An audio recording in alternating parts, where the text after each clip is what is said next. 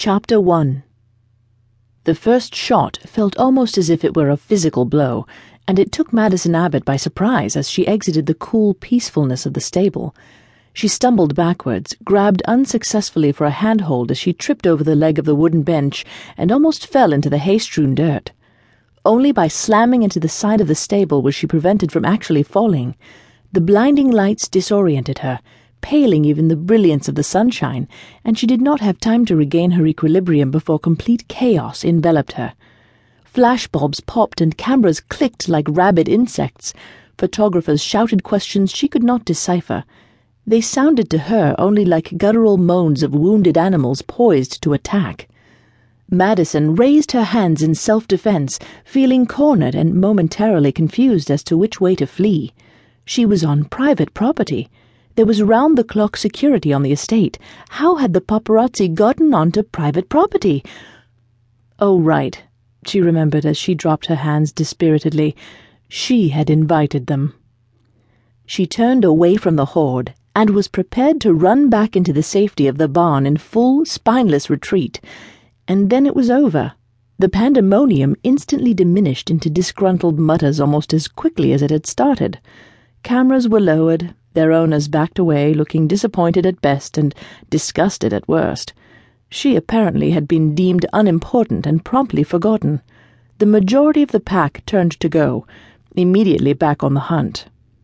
Madison tried to smile as she blinked away the spots still lighting up her vision and shrugged sheepishly. I guess you realized it's just me. Aye, but you look a little like her, you know, said a voice she recognized, but whose owner she could not see.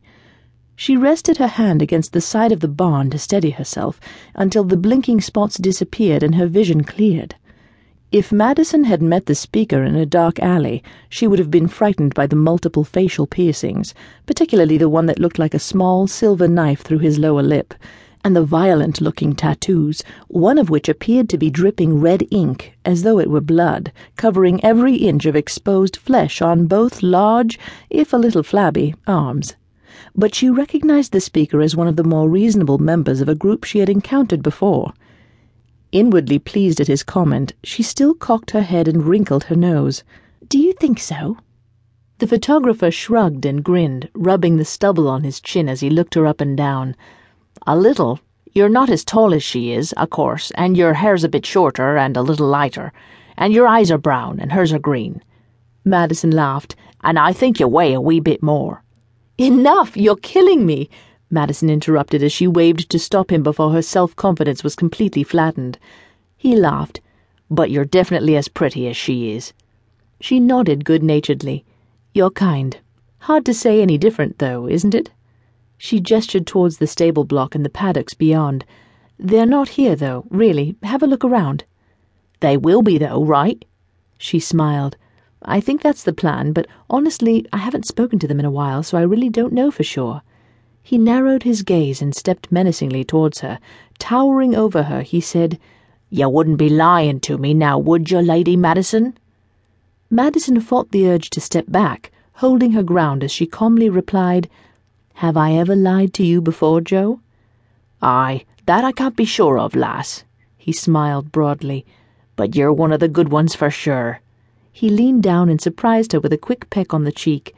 You take good care now, he said as he turned and waved his camera before departing down the dirt path with the rest of the stragglers. As she watched them go, Madison wrapped her arms around her stomach and leaned back against the side of the stable. She had only encountered the paparazzi on five prior occasions, she was keeping count, so she was not yet used to her own reaction to them, which was, at best, disconcerting. As she waited for her heartbeat to return to normal and her breathing to slow, she realized she would never get used to that kind of assault, expected or not. She knew she should warn her friends before they endured the same treatment, and, sighing at the prospect, Madison had just straightened when she saw Duncan Rand round the bend in the path leading from the new makeshift polo field. He smiled broadly when he spotted her and waved. His smile was the only imperfect thing about him, or about his physical appearance anyway. And as she watched him approach, she thought how very like the thoroughbreds in the stable behind her he was. He was the only man she knew who could combine a taut, powerfully athletic build with a graceful fluidity of movement that had not an ounce of the effeminate in it.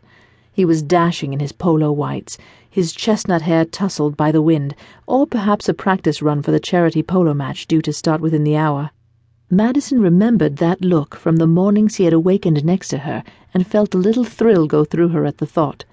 The memories were now good ones, after years of steeling herself against the longing they evoked, but she knew caution was still called for where Duncan Rand was concerned. Madison felt her heart rate quicken once again as he neared, and she was slightly annoyed that, although they had not been a couple for almost seven years now, his presence could still affect her in that way. She tried to eliminate any situations in which she could possibly be vulnerable, so she determined to ignore her own response. I'm so glad you made it, she said lightly as he kissed both of her cheeks. I was worried you'd be too late for the match. I've been here for an hour or so. I thought you'd be at the field, but when you didn't show up, I came looking for you. Duncan said as he looked over her shoulder at the last of the departing scrum. Is that the paparazzi on your estate? Who are they after? Seriously?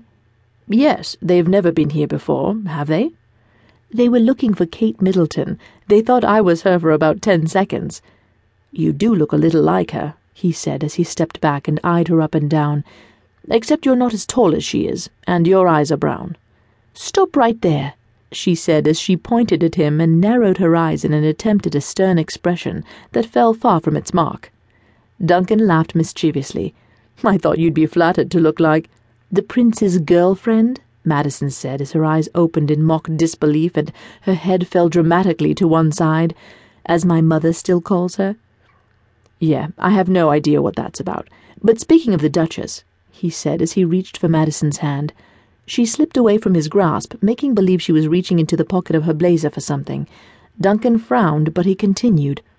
How in the world did you convince her to hold this tournament on the estate? It will ruin the field, you know, and she seems so Superior? Madison asked, raising one eyebrow and stifling a smile as she turned to look at him. Condescending, perhaps. I was going to say particular. Duncan shook his head, but he smiled too.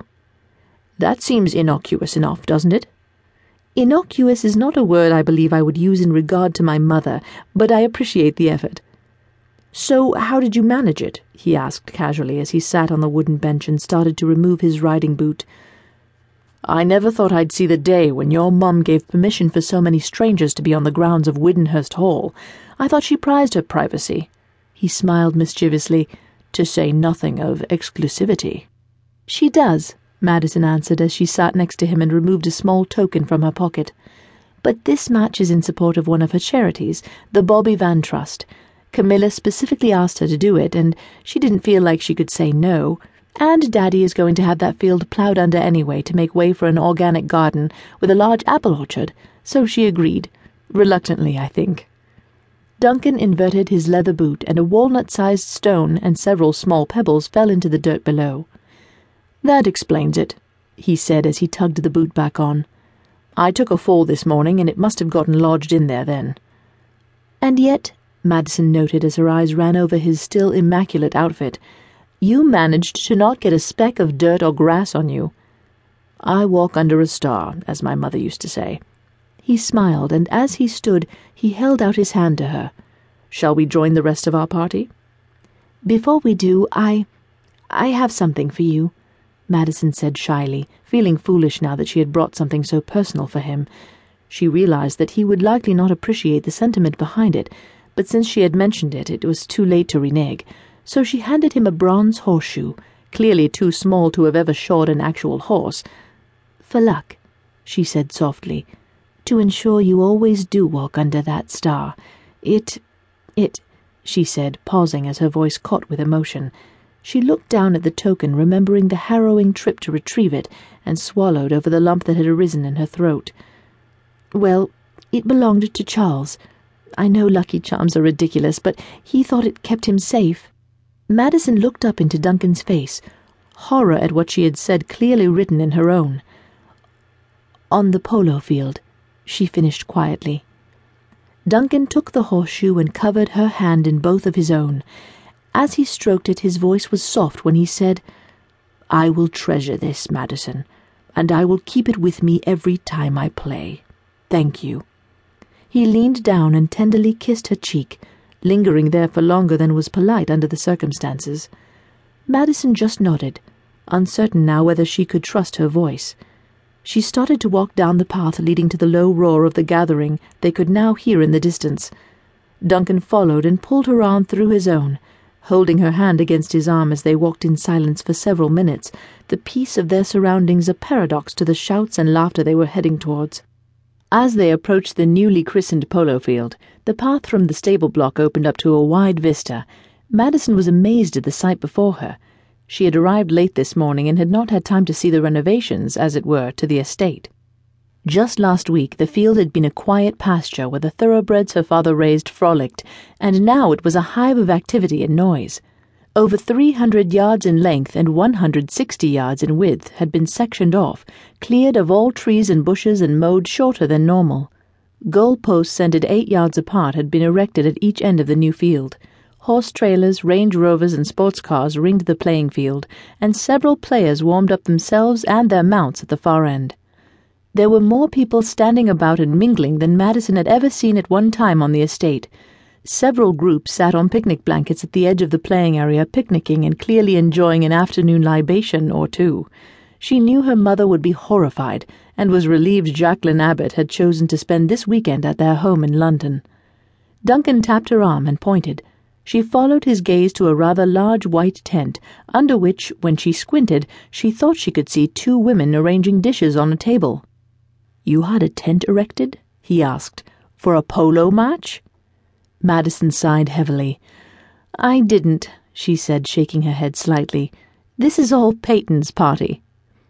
You let Peyton Taylor organize something this big at your home? I didn't let her. I begged her. Peyton is one of London's best event organizers, and I'm clueless about these kinds of things. I think she went all out, and everyone is supposed to drop by. William and Kate, Annabel and Chris, Jules, Gig, Sydney, of course, she said, nodding, as she narrowed her eyes again in an effort to make out the identity of a dark haired woman carefully arranging something around what looked at this distance suspiciously like a champagne fountain. Wow, that's excessive, Madison said, hoping she was wrong about the fountain.